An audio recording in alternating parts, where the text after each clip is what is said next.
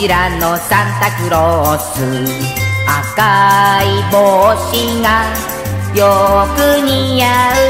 お土産いっぱい。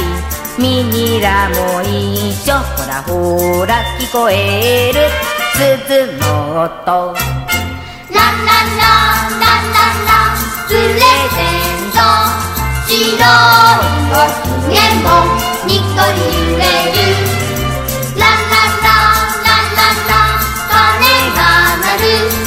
みんなで歌おうクリスマス」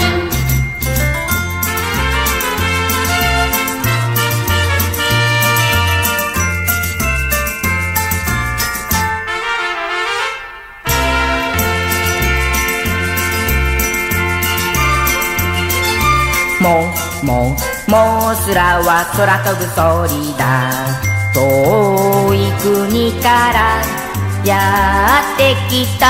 お手手をしっかり。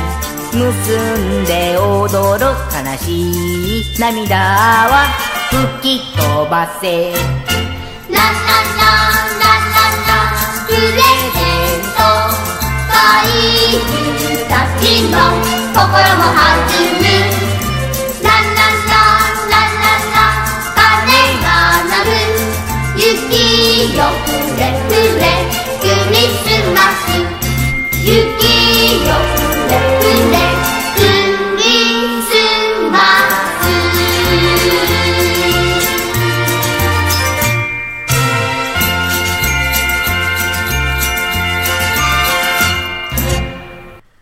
Hello and welcome to an especially festive edition of the Asian Cinema Film Club because, after all, it is Kaiju Christmas, the happiest time of year, no doubt. Of course, I am your host, Elwood Jones, and joining me, as always, is my uh, co host, Mr. Stephen Palmer. Ho, ho, ho. And uh, season's greetings to you, sir. Thank you. Uh, obviously, this is our second ever Kaiju Christmas. The first year that we did it, we previously looked at Destroyer Monsters, arguably the greatest Godzilla movie of all time. This time we switched the focus and gone to Godzilla's only real rival on the uh, Kaiju main stage, and that will be Gamera.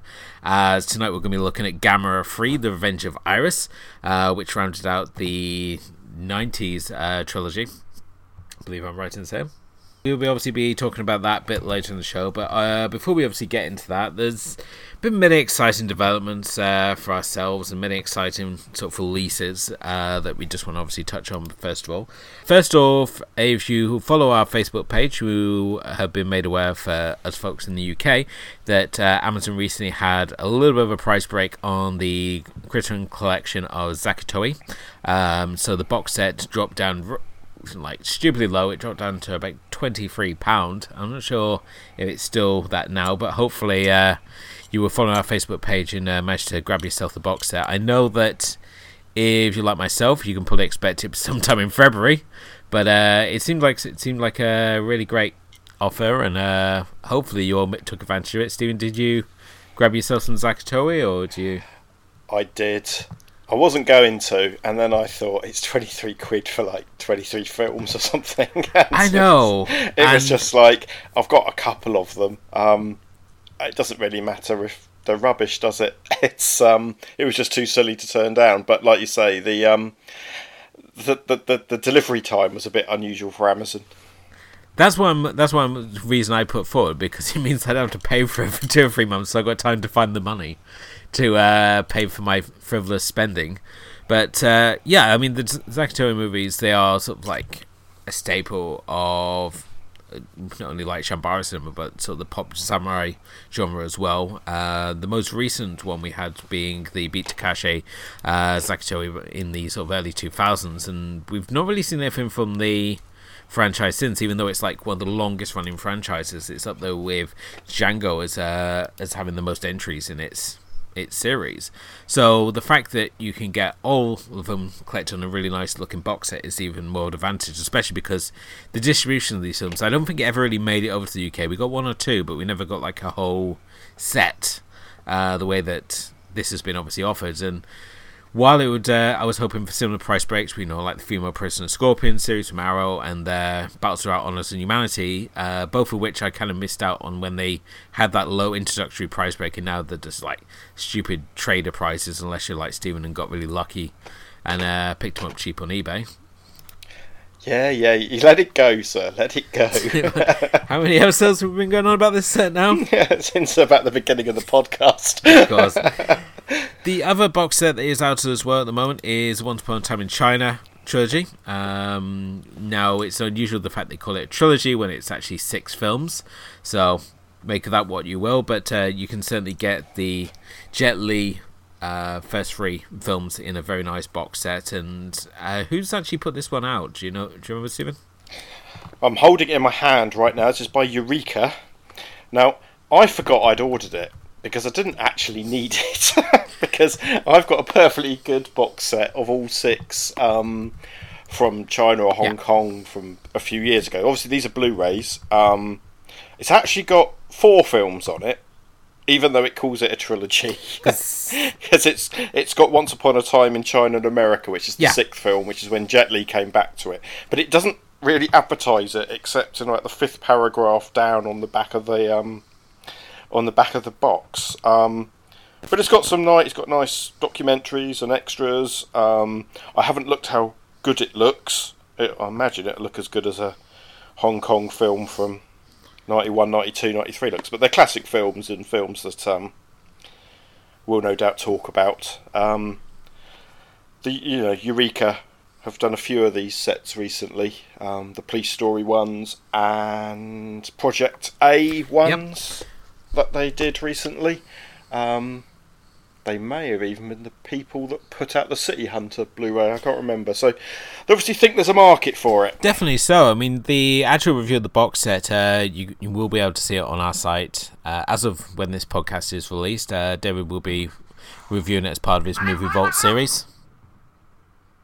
And if you excuse the studio cats just having an aggro, because they're also rather upset they didn't get the female prisoner box set either. The actual series itself really well worth checking out, as you said. Uh, Jet Li, obviously starring in the first three films, before stepping away, and he was replaced by Vincent Zhao for the fourth and fifth films before Jet Li obviously returned for Once Upon a Time in America and China. The fourth film is really good. Um, I really like it, I, and certainly the second film in the series is sort of really noteworthy for having this sort of legendary fight scene between Jet Li and um, Donnie Yen. Um, a rematch that we would have to wait all the way until Hero to actually see, but it's sort of like we're as being like one of these standout fight sequences in martial arts cinema. The third film as well was also pretty bonkers. I think the only the only sort of one that I never really got on with is the sort of first one, ironically, and uh, it's kind of bizarre that it managed to still spawn this like huge uh, saga out of out of a film which I wasn't that particularly great to begin with, but certainly uh, two, three, and four are just real essentials if you're a fan of martial arts cinema. So Yeah, I'm not. I'm not disappointed. I picked up the box set. It'd be nice to see them. Nice to see the extras. So, I mean, there are a lot of Wong Fei-hung films, um, but these are these sort of stand alone. Bit of Jet Li, bit of Rosamund Kwan. Um, I'm happy. that's good.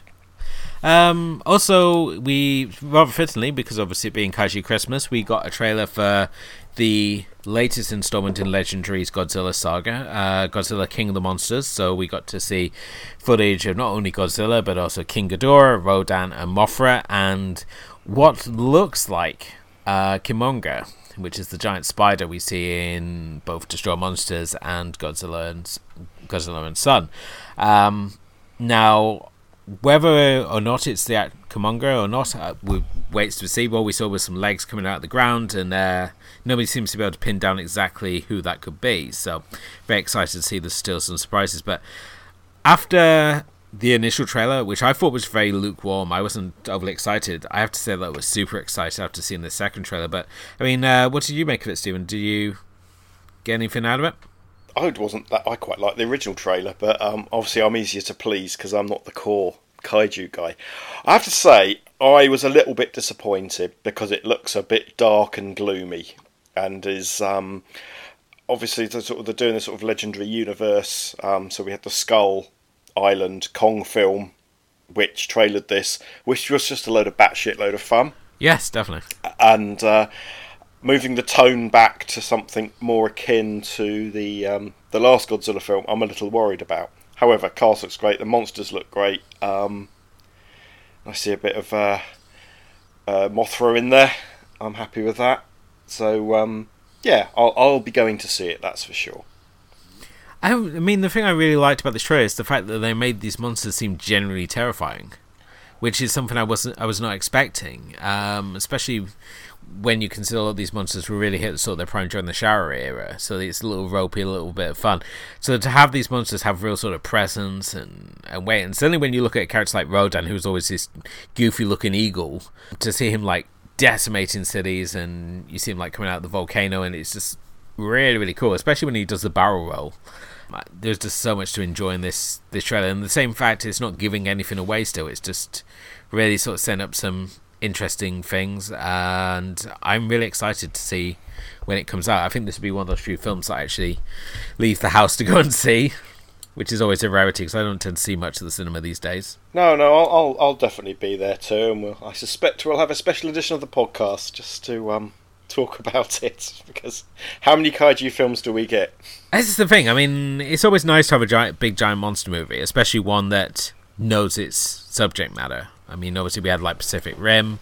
Uh, we obviously had Kong Skull Island, as you said. So I'm just really excited to see where this goes, and I just hope it has more of a focus on the actual monsters this time, rather than a soldier's journey like the previous Godzilla movie that we had. So Yeah, I was I was really disappointed with that. I mean, when when Godzilla got on screen, it was great. The first act, when you had uh, what's his name from Breaking Bad and Malcolm in the Middle in it, that was good. Yeah, Bryan But the middle section, yeah, Brian, the Bryan Cranston bit was good.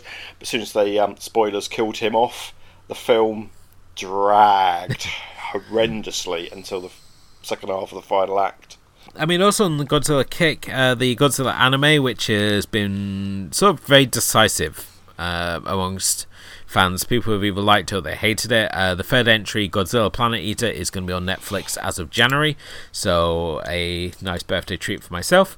And uh, hopefully, a turn up for the people who haven't been enjoying it so far. So I'm really excited to see because this one's obviously going to introduce um, King Ghidorah. The previous one gave us Mecha Godzilla, so it's going to be interesting to obviously see what they do with uh, King Ghidorah in this one, especially because when it's come to the actual kaiju, the animation and the movement of these creatures hasn't been the best. Uh, Godzilla himself has been perhaps a little more lumbering mountain than the sprightly fellow that we're kind of used to seeing in these films. So, but um, more exciting, obviously, we are now at the end of the year, and we started start seeing a lot of the top ten and the best of lists have started coming out. Some say a little early, since we've still got a few weeks left in the year. But uh, Eastern Kicks have started producing their top ten, uh, which Stephen, you obviously are inside man for. So, have we got things to look forward to in the top ten? Do you reckon? Um, we have. Um, yeah, so this year I have taken part, which I didn't do last year. Um, it's a very complicated process and how the films get shortlisted and chosen. One of the films I reviewed made the final list, but I also the film that is number one is the film that I also chose to be number one, so I'm very happy with that. And there'll be a review of me of Joko Anwar, Satan's Slaves, which I can say now because this list the list is going to be complete before this podcast comes out. Um, it's a nice mix of the art house and the crowd pleasers. Um, I know sometimes these lists. Democracy is a bit of a bitch, especially when you get a bunch of critics around, which is something else we might talk about in a minute. um, and sometimes I think the the crowd pleasing genre films don't always get their due. Um, but I think this year we've got a nice a nice mix of of some really good genre stuff and some um, more art housey films, but are definitely worth your time. Fantastic. Um, as of the time of recording, uh, they'd already announced their pick for 10.2 on the list was The Night Comes for Us, which we discussed in our previous episode. Uh, so if you uh, haven't discovered this film on Netflix already, definitely go check it out, and you can certainly listen back to our review as well. Um, I mean, The Night Comes for Us, it's still doing great sort of business, especially amongst the fans like The Raid um, and Headshot. So I mean, do you think it's of deserved a place on the top 10 movies of the year? I think we had a little bit of internal debate on the older internal Eastern Kicks website about whether it deserved or not, but it basically got a lot of love by a lot of people, not just Eastern Kicks people, but you know across the spectrum. You know, I quite liked it, if you remember, which I think surprised you a little bit, and um, people like James and Andy both liked it. So I, I, you know, it's it's legitimately a nation film. It's legitimately successful. I think it lacks in certain places, but as a bit of high octane action, I think not much beat it in that regard this year. So yeah, definitely, I think it deserves its place. Looking back at the year that we've had, Stephen, what would you say out of the twelve films that made up this this block of uh, viewing for ourselves? What has been the highlight for yourself? What's been your favourite episode? Blimey, that's caught me out. I can give you a minute if you want. If you want a minute, because I can. I've got mine ready to go here. So well, why don't we do yours first? Okay.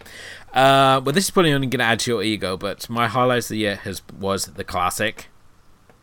And I'm kind of afraid to say that because it now means that I'm just going to be bombarded with Korean melodrama forevermore, just because I said I liked one of them. But no, if you go back and listen to our classic, I think it was probably one of our our most fun episodes to date. Um, now, the classic obviously being a, as we say, it's a Korean melodrama, and it goes on for a fair bit. Yet there was something about this film that was just so bonkers and insane. Um, and so watchable at the same time. The fact it's a long film, but it's also a very watchable film. Um, I think that uh, it was a, it was sort of like a real sort of standout for myself. Uh, if I was to sort of pick a, another one, though, uh, it would probably be the episode we recorded after that, so episode 18, which would be for Perfect Blue. Uh, but I'm just a huge Satoshi Kon fan, so I think that would be kind of a an obvious episode. But um, no, number 17, the classic, was probably my highlight of uh, this year so far. But what about yourself, Stephen? Do you have a favourite episode, Tom? Well, I, I really enjoyed the classic episode as well. Because uh, it was almost done as a, a dare to our special guest. I mean, I, almost as a reaction to what we were just talking about, you know, about choosing a film that I didn't think would appeal to either of you. And what we ended up with was, a, was probably one of our longer episodes as well, wasn't it? We all found something in it. We had tons to talk about. Um, and I was really surprised how much you guys liked it. And in a way, it's like a book club, isn't it? I've bought this film and I'm thinking, oh dear, I don't know if the guys are going to like this. But I thought, well, the worst thing that's going to happen could be a complete train crash and no one's hurt. But actually, the fact that you both actually enjoyed it, you, you know, yourself and Zoe, both thought, oh, actually, that wasn't too bad, and we had plenty to talk about, and we learnt lots as we were going along. That was that was really good. I also really liked, and I'm not sure, does episode 12 count? Yeah, in February. Yeah, 12 will count. Yeah, um, when we talked about pedicab driver. And I really like that because Sammo Hung isn't somebody I'd really explored before. I was aware of him. He's been in plenty of films that I'd seen. And when you picked it up, when you chose it, I thought, oh dear, that's that's probably a little bit hardcore Hong Kong kung fu chop suey sort of film for me. But it was really freaking enjoyable, and um, that yeah, that was that was that was a that was an episode where I you know I thought, oh, I want to go and get hold of this film properly now and um, explore it a little more. So um, that was probably mine. Yeah, pedicab driver. Yeah, I mean, pedicab driver. I mean, it was bizarre because there was a pick I remember. I remember the first half of the film better than the second half because it had some real weird tonal shifts in in that film. But again, the martial arts work in it is just real classic Sammo Hung stuff, and there's some really good comedy in it as well. It's uh, so it's definitely a fun fun little movie, uh, one worth out certainly making the effort to sort of track down, uh, be it for, if it on the made in Hong Kong VHS or if you can get an import on DVD or Blu-ray, it's definitely one worth checking out. Um, now, which would you say was the least favorite episode of this season? Because for myself, the film which I enjoyed the least this year would be The Place Promised in Our Early Days uh, which was episode fifteen. Um, yeah, so you're give, you're giving me the best episode and the worst episode. you know, right? it's like it's like a it's like a hug and a kick to the nuts all in one. um, yeah, Place Promised Our Dreams, a really sumptuous animation from uh, the makers of Your Name. Um, this is a film just so it it has emotional notes, but it's so caught up in its own mythos and randomness that I just could not make head or tail. It just kept fe- feeling like every 15 minutes I was watching the start of a different anime, and that's what really sort of detracted from it. And I just really struggled to sort of get really invested in this, but I know there's people out there who really do like it. Um, but um, and I think Stephen, you were a fan of this one, and it's one of our more diversive ones. Um, yeah, I mean, I, I, I full responsibility for picking it. Um, the minute I rewatched it, I thought, oh, this isn't going to go down well. My memories of it were somewhat different. I mean, I'll still stand by it as a film that's worth seeing. Um, but it might not have even been the best film to choose from that director. Um, I think for me, the one I actually was most disappointed by was probably number 15, The Place Promised in Our Early Days, I think. and that was my pick. Um, other than that, though, I think we've had a really strong. You know, I don't think all the films have been have maybe sold both of us. You know, mm. I'm still not. I'm still not buying the killer. No, that was what I was surprised um, you didn't say. I was. I was so expecting you to go. I, I, really enjoyed, didn't like the I killer. enjoyed the film.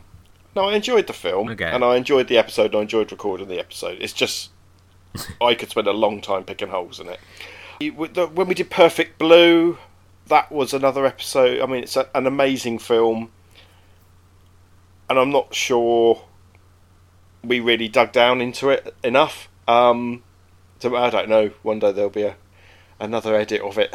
we do it again.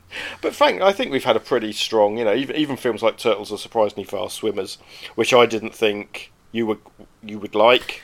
No, I think we both came out of it enjoying, didn't we? Um, I was I was disappointed by Turtles: The Surprise and Fast Swimmers. Ultimately, there was issues with it that I, I didn't have it. It was kind of a, kind of annoying that I I picked it because I was I was kind of it was one that I wanted to see for a while, and there was just elements in it which didn't work for me, and there was and it was it was annoying because we had some had some a couple of great female leads in it, but we just had this bumbling spy couple in it who just really took me out of it, and um, I think again I think it's just one of those things that I'm gonna come back to in a in a few months and probably may have a different take on it, but as I said, it's it would always be a toss up between between those two episodes, either the place promised in our early days or Turtles Surprise and Fast Swimmers, which was sort of the least enjoyable. But that being said, it was still a very enjoyable year of cinema that we've had on the show. Um, there's no sort of picks that have been like, oh my god, that was like the worst thing ever. There's just things that have been either great or things that just were flawed.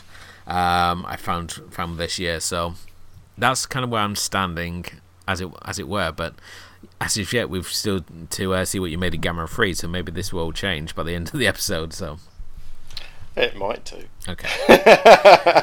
um, it won't.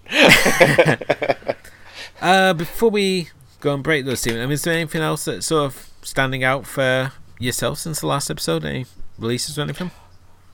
Well, yeah. So, sort of going back to the um, Eastern Kicks top ten, I had to watch a lot of films in, the, in the last um, since we last spoke. Um, I'll just give a shout out to a few of them. Um, first up, as I just hinted, Joko Anwar's um, remake of an old Indonesian 1980s horror film, Satan's Slaves. Um, the original film was, I don't know, shall we say unique for being based within the Islamic faith rather than a traditional Indonesian or even a Western Christian set of mythology. Um, the remake is brilliant. Now, I watch a lot of horror films. I do jump at jump scares. I do get grossed out at gross stuff. Sorry, Zoe. Hmm. but I don't actually get scared very often. I had to turn this one off when I first watched it because I was bricking myself in the in the watching it in my bedroom late at night. So really good. Another film I think I talked about. I was about to watch it, which is um, One Cut of the Dead, which says it's a zombie comedy, a la Shaun of the Dead. It's not. It's a film about indie filmmaking, and it's fucking brilliant. Um, that's given us an E on iTunes, hasn't it? Um, I think we already hit that before this. So.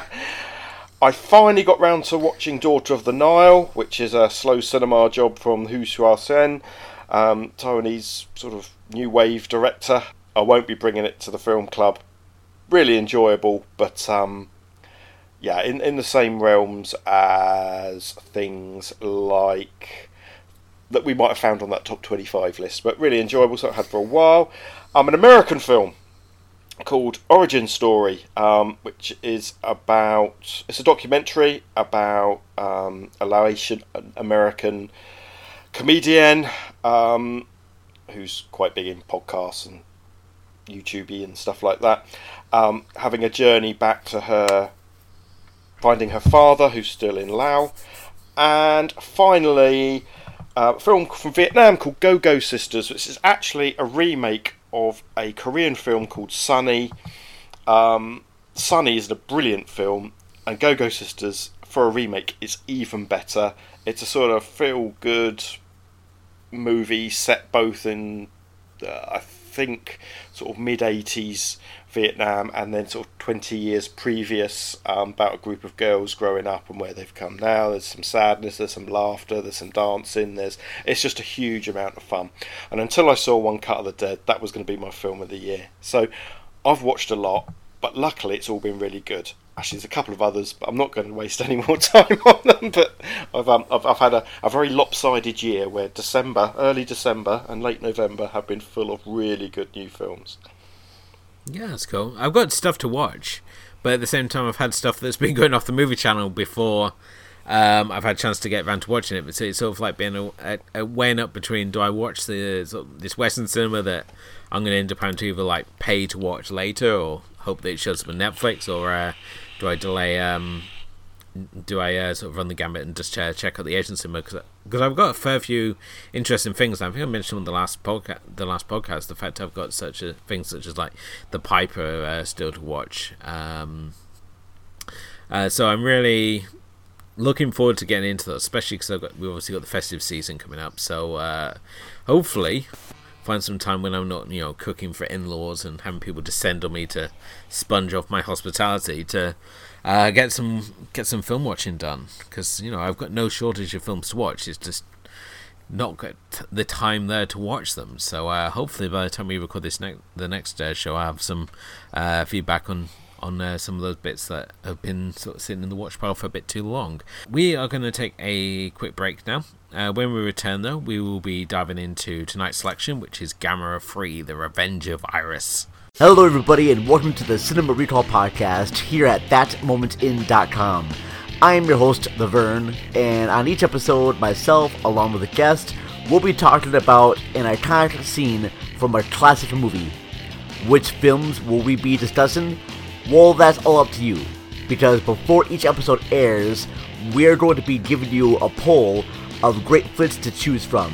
Whichever one gets the most votes, that's the one we'll be talking about. So, listen to the Cinema Recall podcast on the site thatmomentin.com or on iTunes, Stitcher Radio, or Podomatic, or SoundCloud.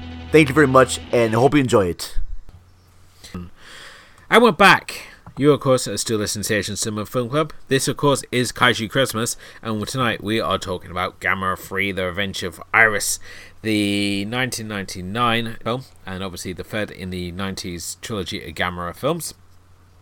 Uh, this, in total, is the 11th Gamera film, and it was the follow up to Gamera 2 Attack of the Legion.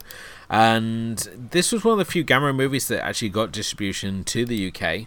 Um, ironically, they missed off Guardian of the Universe, which was the first part of this trilogy, went straight into Gamera 2 Attack of Legion, and then gave us Gamera 3 The Revenge of Iris, and kind of expected uh, British fans to, you know, know what the hell's going on. But the film itself is, is uh, directed by Shusuke Kaneko, who is not only obviously known uh, for this film, he has also did a film that we've also reviewed on the show, which was uh, Death Note. He did the 2006 live adaptation. He also directed the previously mentioned uh, Gamera Guardian of the Universe in 95, Gamera 2 Attack Legion in 96, as well as Azumi 2 Death or Love. Um, and he also did a single Godzilla movie with Godzilla, Mothra, and King Ghidorah.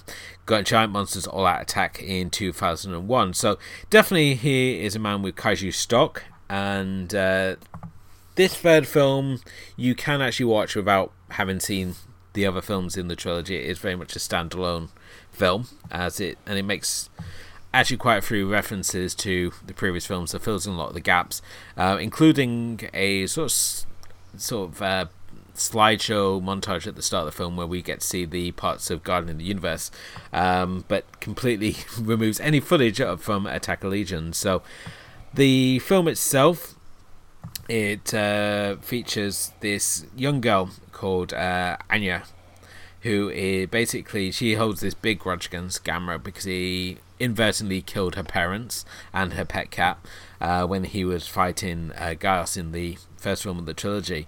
And since then, she sort of like really sort of boiled up her rage and finds a way to sort of finally strike back at the fire-breathing space turtle Gamera uh, when she discovers a monster which she names Iris, which forms a psychic bond with her and grows to ginormous size and ultimately uh, goes on a sort of collision course with Gamera as the two sort of battle it out for sort of domination in what is hinted at sort of having a larger mythological setting to this sort of showdown between them. But I mean, Stephen, what did you obviously make of uh, Gamera Free Revenge of Iris?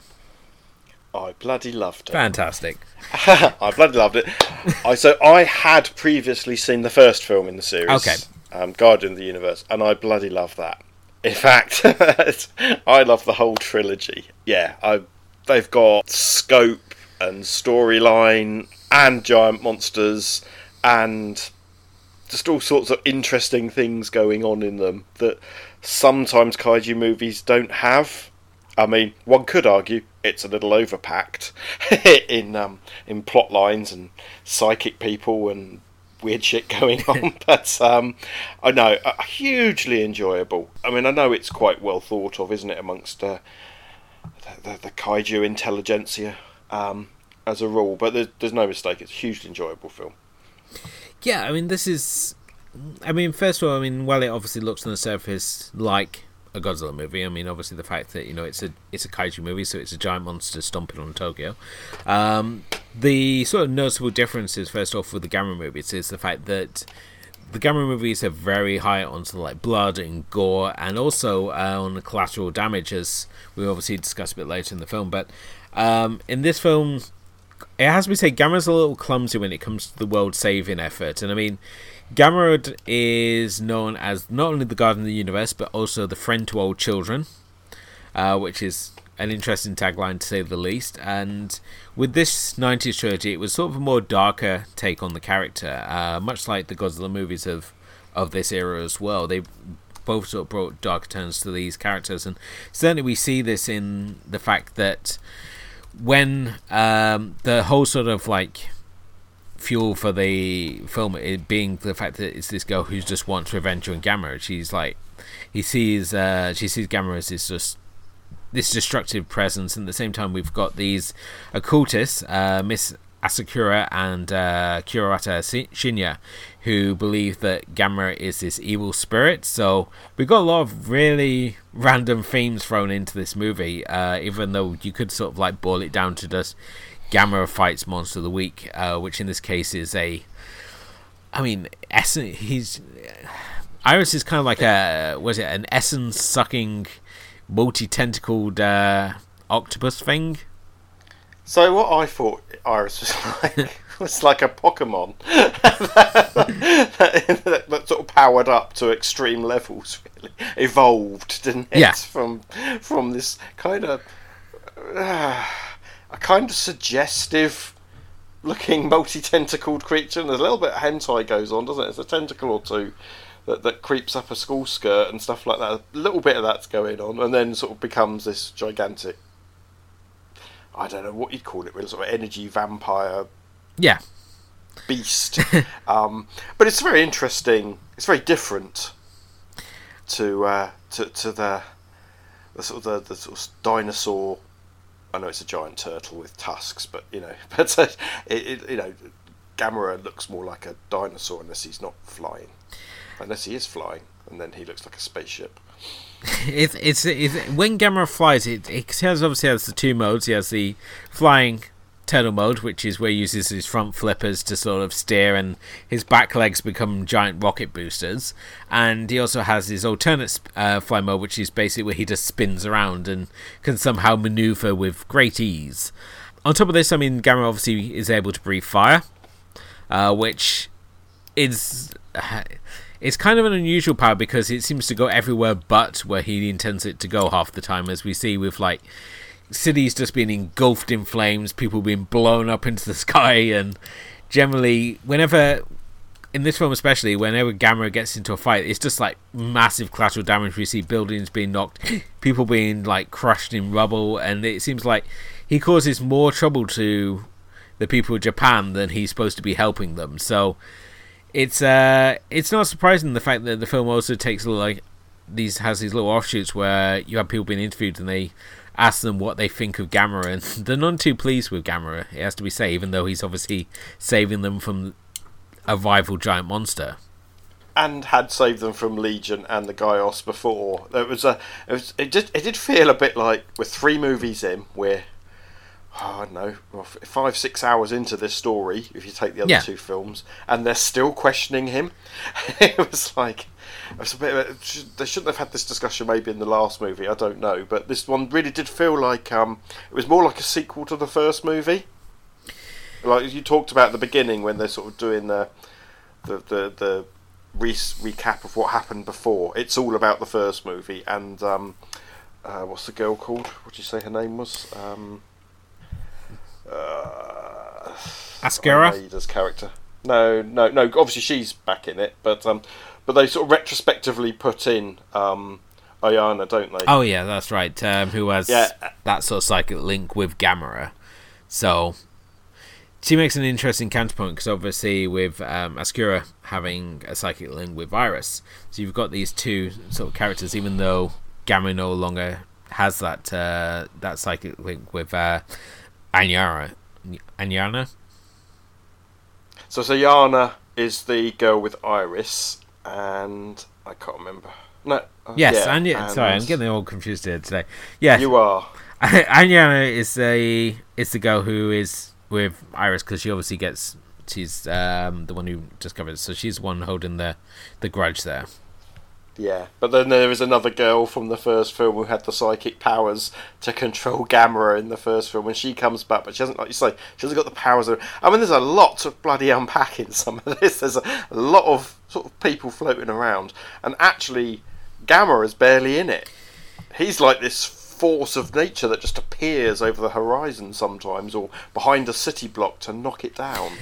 Yeah, because I mean, Gamera's main sort of focus for the for the I would say the first three quarters of his film movie, he's too busy staying with the Gyaos still, who, while they're obviously not a main feature of this film, they're still very much a presence, and it's we're led to believe that they're a result of mana, which is like the, this life force produced by the Earth, and that Gamera is a creation of mana, and that's why he hangs around Japan because it's like this central hub for mana and uh, th- there's a lot of this. how many? How do you describe it? It's sort of like spiritual new age bullshit. Yes, this this new age nonsense that's sort of thrown around. Uh, so if you've ever played a JRPG, sort of like Final Fantasy, then you probably know a lot of this stuff already because it's sort of thing that's thrown around in there a lot. So yeah, and there's that weird thing at the beginning where you see all these. I don't know uh, corpses of previous Gameras, and they sort of say, "Ah, oh, yes, that must be because they, the the people that created the first one had lots of versions." And you think, "Oh, maybe they're all going to come up and." but nothing's ever done with it. It's like a there's there's a, so much effort put into the backstory, isn't there? Which is really strange. It's bizarre. There's this really bizarre opening, as you said. We got the Gamera graveyard at the start, and nothing's ever really made of that. And at the end, we end with this swarm of Gyaos, like thousands of Gyaos descending on Japan. And we never get to see what happens with that either because they go into a completely different saga after this film. So it's that's right. Uh, it, it, it, sort of ends, doesn't it? And you think, oh, is there going to be a fourth film? But no, there isn't. It's it's it's like, yeah, Gamera just keep on doing what he's got to do. the battle is never ending, and it's a it's a bit of a downer in some ways, isn't it? I yeah, I know what you what you're saying. It is, and it's I think it kind of detracts from from the film in the in the way the fact that we have these unanswered questions by the by the end of this this trilogy. You would have thought that being a trilogy, that all the sort of answers of the series would all be sort of wrapped up and everything to be brought together to this big sort of final uh, sort of showdown. But it's not the case. The guards are still pestering the Earth. Uh, the only thing that gets resolved is the fact that Iris gets um, gets her, um, her peripheral ass handed to her by Gamera after the inevitable beatdown of Gamera, as these things go. You know, our hero monster gets beaten down only to swing it back in the final act, and um, yeah, I mean that the final sort of showdown is, which is really the last fifteen minutes of the of the film. How do you find that uh, sort of showdown? Because it's very sort of different than the sort of kaiju showdowns we're we're probably obviously used to from like looking at things like Destroy Monsters, where it's sort of like like these super monster sized smackdowns. Uh, with this one, it's just very sort of animalistic. It's these two sort of monsters basically charging each other and sort of like wrestling and trying to get the upper hand on each other. It's not very much uh, it's much of a spectacle as we've like come from expect from like the Godzilla movies, for example. It is different, yeah, and I think the wrestling idea that you just put forward is probably the best way of describing it. Um, I mean, there's something about just the scale of them, which isn't always. So quite often, what we see is in these sort of films is that the, the monsters sort of face off in a desert or in some barren landscape, don't they? And they sort of run at each other or shoot fire at each other. This is a they're in the city, aren't they? And they're, yeah. and they're above the, you know, and, and it really feels like there's these, these monstrous, uncontrollable things. And yes, they can shoot fire and fly and suck everyone's energy out and all that kind of thing. But at the end of the day, it's just, it's a very physical, but um, I'm not. I'm trying not to use the word realistic because it's not. Within this world, it's got a sense of realism to it. In indeed, in a hyper realistic way, it's very realistic. Quite unlike sort of a lot, a lot of the of the Godzilla movies that I've seen, for example. Yeah. You know, when we, when we looked at Destroy All Monsters, they're all out there in the middle of nowhere. Is it even on Earth that one? Yeah, that is Yeah. that is on Earth. But the but you know, no, and and the human beings are watching it from miles away or there might be some tanks or something that turn up. But you know, th- th- there's a distance between where it's happening and human beings. Whereas this, this is in and amongst us, and there's some brilliant shots. Um, it almost, do you know what it reminded me of most? It reminded me of the original Godzilla film. Yeah. In in many ways, you know, the the scenes in that early bit where Gamera's taking on the Gyaos and he kills twenty thousand people. But takes time to save one little boy, which is another weird thing that it does. Um, you know, he, he appears from behind skyscrapers and he looks genuinely monstrous and, and nearly realistic. And I think the fighting is also in, in that um, in that envelope as well. Yeah, I think with the the actual sort of action scenes, as you said, I mean, with the Gam- with the Godzilla movies, if there was like battles within the city, you would always have scenes of them like people like running to sort of Godzilla bunkers, uh, so to speak. Everyone gets into safety.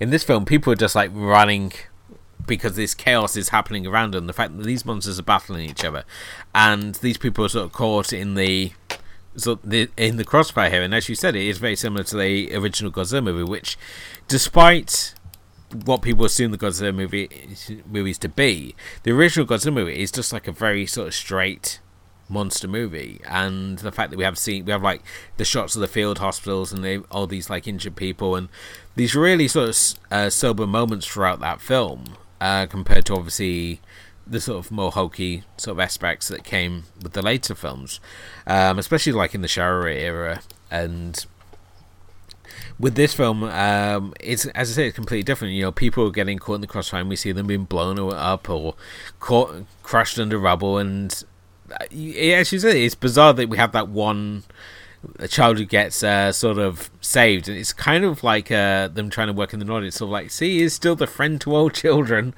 Yeah, when you said that, then that kind of made sense. You're like, oh, Gamera, he saved me, and you think, I'm surprised I even noticed you, mate. He's about 400 feet tall. it was like a bit strange, but then the whole film is full of these weird little moments, isn't it? Um, like the game developer. Can we talk about him? Yes, because um, apparently the Sega Dreamcast is what's going to save the world. Well, there's a there's a huge advert there for the Sega Dreamcast, um, and indeed, um, I'm a bit of a retro computer guy. The the Dreamcast Junkyard website, which is sort of a big, a popular hub for people who still love their Dreamcast, has a whole um, article written about this uh, this guest starring performance by the uh, by the Sega Dreamcast. Um, uh, in, in quite an amusing way, but yeah, that is a bit weird. But there's this guy. He's a, he's like a developer, and he's is he part of the cult? I can't remember. No, he seems to be. I mean, he's he's um the voice of madness. I don't. I mean, as I said, it's hard to say what um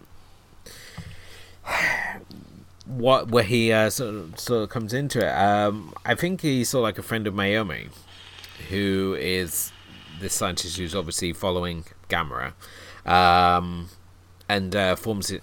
He's formed this sort of like partnership with Asagi due to her own sort of connection to Gamera, and um, for some reason she seems to know know this guy and uh, is able to cause, like she receives this this disc through and um, apparently it's this this game and it's uh, been used as a way to simulate like different conditions on Earth and how it would affect like Gyaos uh, reproduction on Earth. From what I gathered, is um, it's a really bizarre sequence, and the fact that we would obviously go with. Uh, well, that's the sort of game that Sega were putting out at the time. And that's probably why the Dreamcast failed because they had too many um, world-building simulation games. Do you not bash the Dreamcast? The Dreamcast was epic. I loved Mate, it. I'm looking at my Dreamcast now. Don't you worry about it. But it was really weird and out of place in that film, and it was like this. Um, it was like this advert, and it does match up. I mean, it was this is 1999, isn't this film? And in Japan, yeah, it came out. It came out late 1998. So I think it really is a product placement, and it's as subtle as it in a spam. Um, but this guy, this game developer, sort of, he's in a different film to everybody else. it's true. Everyone else is taking it very seriously and and, and fairly in a fairly po-faced way. He's hamming it up like it's pantomime season, up until his death, where he goes, "Oh, isn't it scary?" and gets crushed. It's it's um very weird. Well, the whole film just tonally is is weird, and it doesn't get. It's not helped at all by the dub track uh, for for this one because I mean this film was put out by AVM here in the UK. Uh, I'm not too sure about the states, but the dub track for this film is absolutely horrible.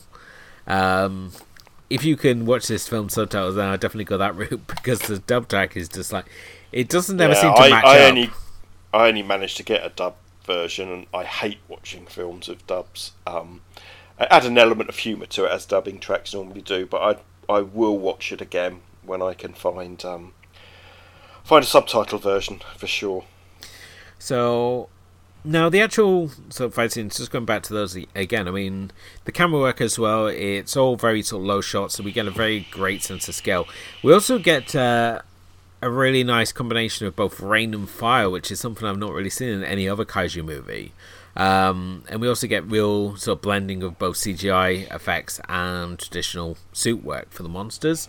Um, here, taking the obviously the role of uh, of Iris, uh, we had Akira Ohashi, um, who was wore the Gamera suit for Attack Legion and would go on to work on Godzilla, Mothra, and King Ghidorah, Giant Monsters All Attack, where he played uh, King Ghidorah. Um, he also did some work on Kamen Rider as well. In the Gamera suit here, we have uh, the legendary uh, Hirofumi Fukazawa, I'm going to apologise as always if I mispronounce any of these names, who was part of the Red Action Club. And he did a whole bunch of work on like the Super Sentai series and the Kamen Rider um, series as well. So he was someone who's definitely associated with the like Tokusatsu sort of um, series. And uh, it's really, he does a really good job as, as Gamera, even though he really hasn't got a lot to do in this film because and I think this may be a little distracting for people who sort of come into this thinking, "Oh, I'm going to watch a Gamera movie," and then only get really sort of like 15 minutes of Gamera. But at the same time, it's not like when we saw the American Godzilla remake where we felt we were being cheated. Here, the film where it uses uh, where it uses Iris, it really sort of makes sense, and it didn't feel like I was having, I was losing anything by not having Gamera be this sort of like overwhelming presence throughout the film, even though it is obviously his name on on the uh, title there. No, I agree. There's a, there's another thing. Um, am I right in thinking these three films were distributed by Toho, where Gamera is is actually Daiei's property? Yep. Um, yeah, he's uh, he's property Daiei, and obviously the, the, and as you said, these films distributed by Toho, obviously are Godzilla's um, production place. Yeah, it's just a, I just I wondered why that was was just about money or something like that because they just there's just a production quality to all three films that puts them a, a class above, I think, and um, I just wondered why what what what was going on in Godzilla Land at this time. Uh, obviously, I mean Godzilla Land. it sounds like a magical place, doesn't it? So obviously, uh, 1999, greatest uh, movie uh, ever. Um, obviously, for Godzilla, we're looking at the Millennium period. So these are really sort of like dark movies. And if you look at these films, again, there is, like we see with uh, with this film, there's that blending of CGI effects as well as traditional suit work. And for the Godzilla films, it's really the they're sort of like picking up where the first attempt by the Americans to remake, so the 97 uh, Godzilla. So they start off obviously with Godzilla 2000 Millennium, which was released in 1999. Um, that's followed up by Godzilla Against Mechagodzilla and Godzilla Tokyo SOS. Um, and then we end with what should have really been the sort of the final film in like the whole series, which was 2004's Godzilla Final Wars, uh, which is by uh, the same director of Versus and Azumi.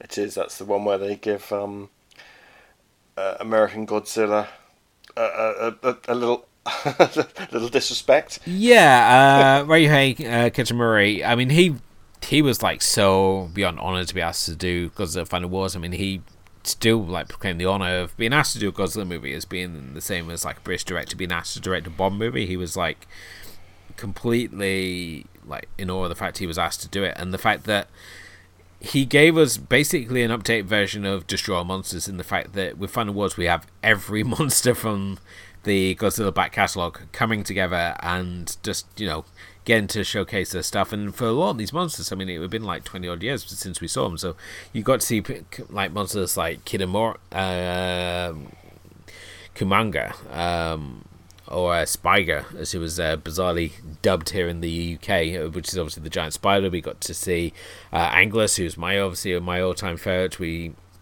and uh, as you said, most memorably, we got to see Godzilla versus um, Zilla in a fight that lasts all of a couple of seconds as Godzilla goes on his round round the world trip, beating up monsters around the globe, and he faces Zilla in Sydney, Australia, and uh, basically just blasts him into the New York uh, into the Sydney Opera House and blows him up. Uh, but it was, you know, it's a fun little nod, and uh, I know there's people out there who don't really like Godzilla Final Wars, but I had a real had a lot of fun with it, and I think it's one we're going to look at at uh, a later date. But certainly tonally, these films match what we're obviously seeing with this trilogy. Is a darker kaiju movie. I mean, Gono the obviously the sort of I don't like to use the word hokey, but they were sort of like the more sort of fun movies of like the Showa which was like 1954 to 1975. So when you've got things such as, as you said, you've got things such as like Destroy Monsters, um, All Monsters Attack, um, and like Godzilla vs. Gigan, those sort of like fun little monst- monster movies that are really what sort of got me into Godzilla movies to begin with. And they it's sort of really from that sort of point on they sort of get a lot darker as we see things such as like 84 giving us like the return of godzilla um, which makes godzilla evil again and uh, this sort of continues in we even though they're obviously like darker movies, we get some real sort of classics in this sort of period with things such as like Godzilla versus King Ghidorah, which uh, gave us Mecha King Ghidorah. So, but uh, I mean, obviously back to to um, Gamera Free uh, Adventure of Iris. It's I really, I I mean, I really enjoy this. My favorite of the trilogy. Um, whether it's my favorite Gamera movie of all time, I think it's up there, but I'm not sure if it's it's my all time favorite. I think there's a couple of others that I would put above it, but um, it's certainly one that's worth worth checking out. Certainly, and um, the ending in particular, I have to say, is it it takes the word badass to a whole new level. Would you say? Oh, uh, yeah, absolutely. Um, I, I, I just, I really enjoy all three of these films, and uh, I, I'm not the kaiju guy. Right? I don't know anything of his hokier past. Um, I think we spoke before, didn't we? When I said, "Oh, I like Gamera," and you like sneered at me because I, I might have said I prefer, I might have preferred it a little to um, to most Godzilla films. Yeah, well, I, that that's understandable. I mean, it's. I'm definitely part of a different gang. I think. But, um, I, I just think there's a maturity to them and a complexity to them. I mean, they're not deep. They're not going to win Oscars or anything, are they? But there is so much going on, you're not going to get bored. No. You're going to get confused. You're going to think that's a bit weird. Um, but the, the, the, there's, a, there's a level of maturity, so questions being asked. You know, there's the badass fighting shit, yeah. But there's also stuff like, oh, it's talking about um, ecology and uh, collateral damage and we actually get an answer to why does Japan always get attacked by giant monsters? Don't like the answer, but you know, at least at least it answer. tries. It, it, it, likes at least it tries. You know, I, I just really really enjoyed it, and I think you probably knew I was going to. Um, although it was chosen by our audience, so maybe I could have had a worse experience. There was some interesting titles. I mean, there was obviously there was titles on the list which I think we may have gone down more sort of hokier sort of route, and uh, again, I mean, even though these films are sort of hokey, they're still they're still fun. They're still very proficient filmmaking, uh, despite what a lot of snark casters would have you believe. And they go a lot deeper than sort of like, you know, uh, men in monster suits sort of having wrestling with each other and outlandish plots. There's uh, there's often a lot more going on, and same with this trilogy. It tried to do something a little deeper with the actual films, um, and certainly the the darker tone makes them really sort of stand out from the Godzilla movies, even though you'd think, oh, it's just you know, it's a Godzilla movie. Just this time, it's like a giant fire-breathing turtle that also can fly, um, which is a, is a fun enough pre- premise on its own without obviously adding all this sort of like death. It adds spirituality and mythology, and um, as you said, new age stuff uh, to uh, the proceedings, which sort of it only it, it only makes worse. And I love the premise of this idea that this girl is so fueled by rage. The fact that she goes and finds herself a monster to go and fight Gamera. Um, and the fact it evolves from just like a cute little dinosaur to uh, this hooking, essence stealing beast uh, that's like framed in fire whenever we see it in its full full size. So I, I really actually I really like that um that sort of story cycle of um of Ayana where it takes her bloody ages to see reason, doesn't it? well, this is. I mean, this is but, but so actually, I thought that was. But I thought that was yeah quite realistic because uh, you know there were several points in the story where she could have calmed down. Oh yeah, it's all right, really. Oh, I've been such a silly girl for thinking this. I mean, she's committed to it till ten minutes from the end of the film. Um, it takes quite a lot for her to suddenly realise that she's become a bigger monster than Gamera ever was, or that she's the host of the bigger monster. Um, and I, re- I really like that. I, I thought um, you know, it could have been a petulant little schoolgirl and it could have been annoying, but I, I actually felt it was. Um, I thought it was justified. You know, she lost her parents. And a cat. And a cat. And a cat. Don't forget about the cat.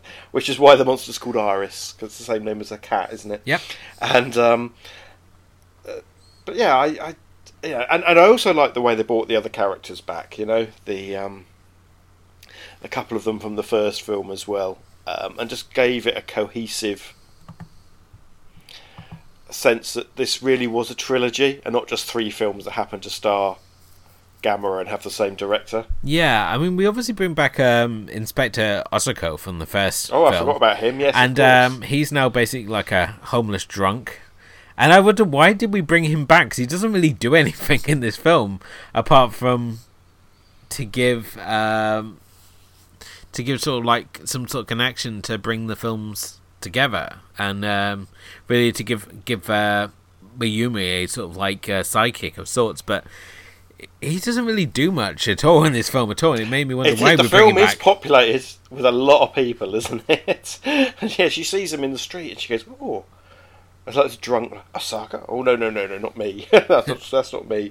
And then and then twenty minutes later he's sort of by her side because well shit's gone down and he's sobered up by being hit by chunks of flaming Gyaos, hasn't he? Yeah, that's the thing. It's sort of like uh, with Gamera, he's sort of like a heroic character, but he's not very good at it. It's sort of like I've got these amazing, amazing abilities, so I can like breathe fire and I can fight other giant monsters, but at the same time, I'm just going to cause massive destruction. So people are going to wonder it's- why are you doing this? and, it, and that's the bit about the kid bit that makes makes no sense because you know if he's a force of nature and is fairly ignorant of the human beings and he's just doing what he's been designed to do, which is to kill Gyaos. Yeah. Um, I get that, and I, I you know, I, that, that that that's an interesting thing in itself, and I suspect that's actually what the new Godzilla film that we were talking about earlier is possibly going for. There's these monsters, and we, you know, what can we do? We are nothing to them, Yeah. and they don't really know us. But then that he can see and understand this little seven-year-old boy who needs to be saved is um. It's something I have a sort of a, cir- a, a circle I have trouble squaring. Um, but it's still, you know, what am I expecting? It's- it's- Cool. Um, further viewing. Unless, unless there's anything else you want to discuss on this one. no, I think I'm done. I'm just, just again want to reiterate, really good film. Um, further viewing. See, I really struggled with this because the obvious way to go would be one of the other Gamera films Yep. by Shusuke Kaneko. Um, I especially like the first one, and I would definitely, if you were going to watch this, watch the. I know, I know you said that it sort of stands alone, but some of the supporting characters make a bit more sense when you've seen the first film. Um, I then thought, actually, Shusuke Kaneko, he's our first repeated director, I think, isn't he? He's the first guy that we've spoken about two of his films. Yep. he obviously directed Death Note as well. And so I was going to suggest another one of his films, which is Azumi 2 Death or Love. Now, the original Azumi, not done by him, it's a fantastic film and it's on my list to try and talk about this year. But Azumi 2 is really entertaining as well. I mean, it's not as it's not as clever as the first film, but um, it's got a few names and faces in it that are recognisable, including Chiaki Kuriyama is in it from Kill Bill and Battle Royale and plenty of other things, as is Ai who is um, uh, Ayana in this film. So uh, you can link up a director and a star in it as well. Yeah, definitely. I'm just have a look. So I know that. Um, oh, the girl from Kill Bill. As I said, the girl from Kill Bill. Is that? Yep, Chucky. Oh, sorry, my mistake. Okay, I'm gonna shut up now. Um, So what about you? Okay, uh, if you, I mean, obviously more, obviously the most obvious one would be we go and pair it with something from Godzilla, but um, just obviously saying on the the God's the Gamera sort of tact. Um, there are some there are some fun ones there, especially if we look at the Showa period for Gamera movies, which uh, runs between 1965 and 1980. Um, there are some uh, there are some there are some fun titles there. I mean, obviously, Gamera and the Giant Monster is probably the best place to start with those. I mean, that was released uh, way back in uh, 1966. Um, sorry, 1965. Uh, I'm getting my names confused here because it was re-released in America in, uh, the following year as Gammera the Invincible. But and they also spoke Gammera really weird because they spoke G A M M E R A instead of you know the proper word which is G A M E R A. Um, but uh, yeah, I mean it's a fun little black and white uh, monster movie, and the only one in the series to be shot in black and white. But I think it's a good starting point for this series, as you as you said, right? For the I mean, you can watch the whole this Heisei period, um, and start with Guardian of the Universe in '95, and uh, just watch these three films, and I think that's really uh, a fun fun one.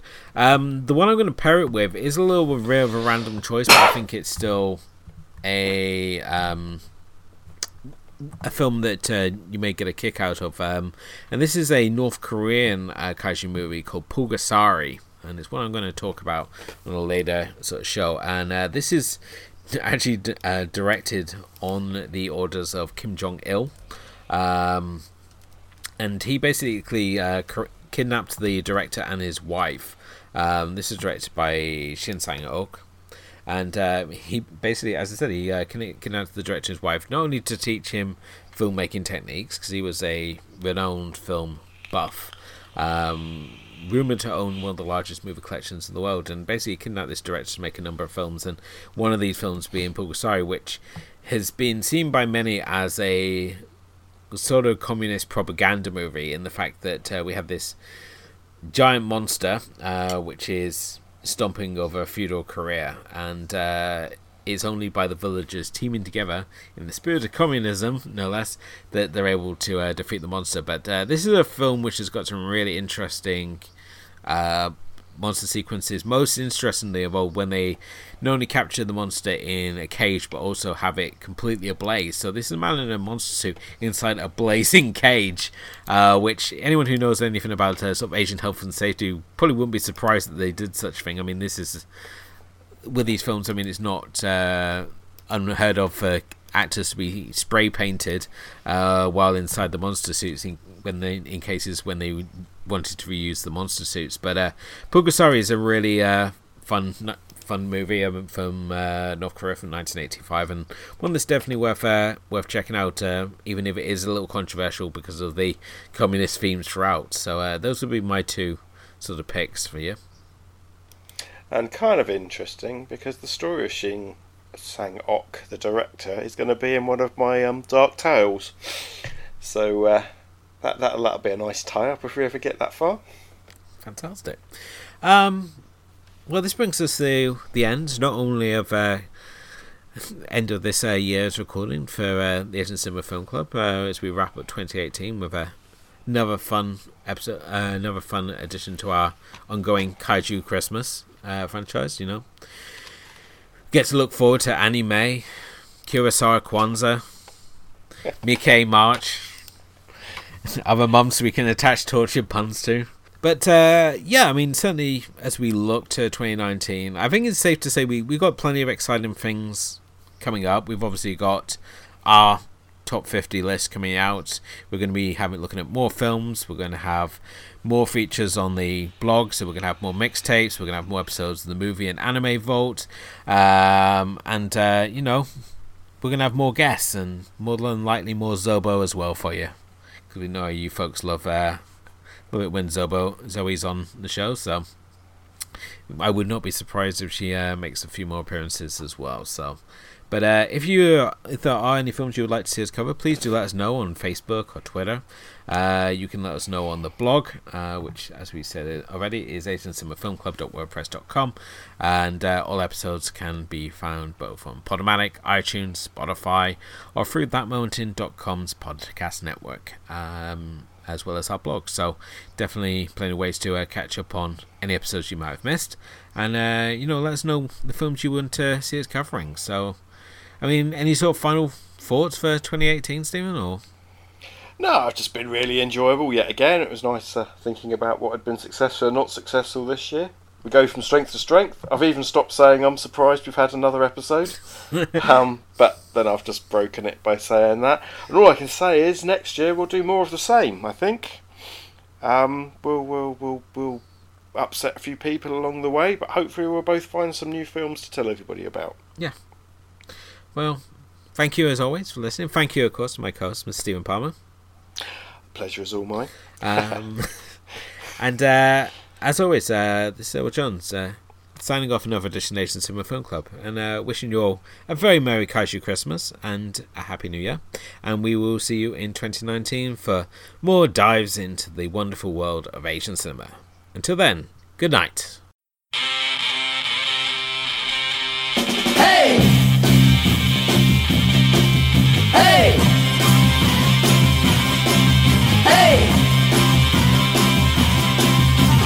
昨日の恋は忘れて昨日のあの子は忘れて踊り続けていたい。夜なのさ。月が砕け散っても星が燃えて落ちても踊り続けていたい。夜なのさ。胸に刺さった。の刃が燃える想いを狂わすのさ昨日の恋は忘れて昨日のあの子は忘れて踊り続けていたい夜なのさ。